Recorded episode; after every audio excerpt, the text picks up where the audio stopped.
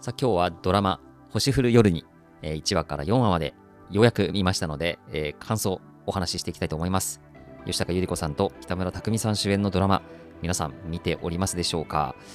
今期ね、いろいろドラマ見ておりますけど、日本のドラマでは、この、えっと、前回ちょっとお話ししたブラッシュアップライフと星降る夜にが特に好きだなと思っております。いくつか見どころがありますね。一つ目、まずはですね、映像が綺麗というかロケ地選びが素晴らしい。今期同じくやってる夕暮れに手をつなぐ？こちらもなんかね、映像はすごく綺麗なんですけど、まあ、フィルムというか画面自体が綺麗っていうことももちろんなんですけど、それ以上に舞台が、あれ、千葉がロケ地結構多いみたいなんですけど、まあ、人があんまりゴミゴミしてなくて、海があって、もう本当にロケ地素敵だなと思います。よく映る、あの、鈴が働いている産婦人科、あちらは千葉県にあるアンティークホテルだそうで、まあ、ホテルを、ま、産婦人科っていうか産婦人院 産婦人病院に使おうっていう、まあ、発想自体が素敵だなと思いました。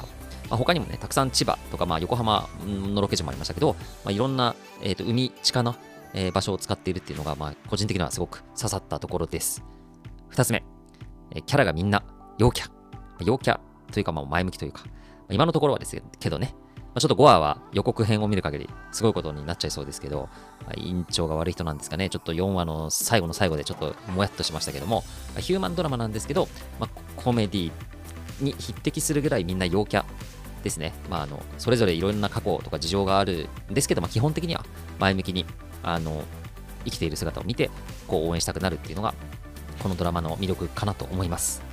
そして3つ目、最後ですね、えー、鈴と一星のケミストリー。まあ、2人のシーンはニヤニヤが止まらないという方多いと思います。まあ、イチャイチャしてるところはもちろんなんですけど、LINE で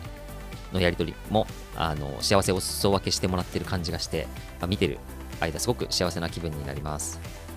で、まあ、一星は鈴といるときはとても男らしくなるような気がしていて、まあ、かっこいいなと思います。まあ、この2人がいるときにかかる、まあ、後半にかかるお約束の曲といえば主題歌の、えー星月夜優香さんが歌っている曲なんですけど、もう最初に聞いた時から鳥肌が立ちましたが、こちらね、もうリリース、えっ、と、先週の水曜日、8日かなにされたんですが、もうそこからもうリピートして聴きまくっております。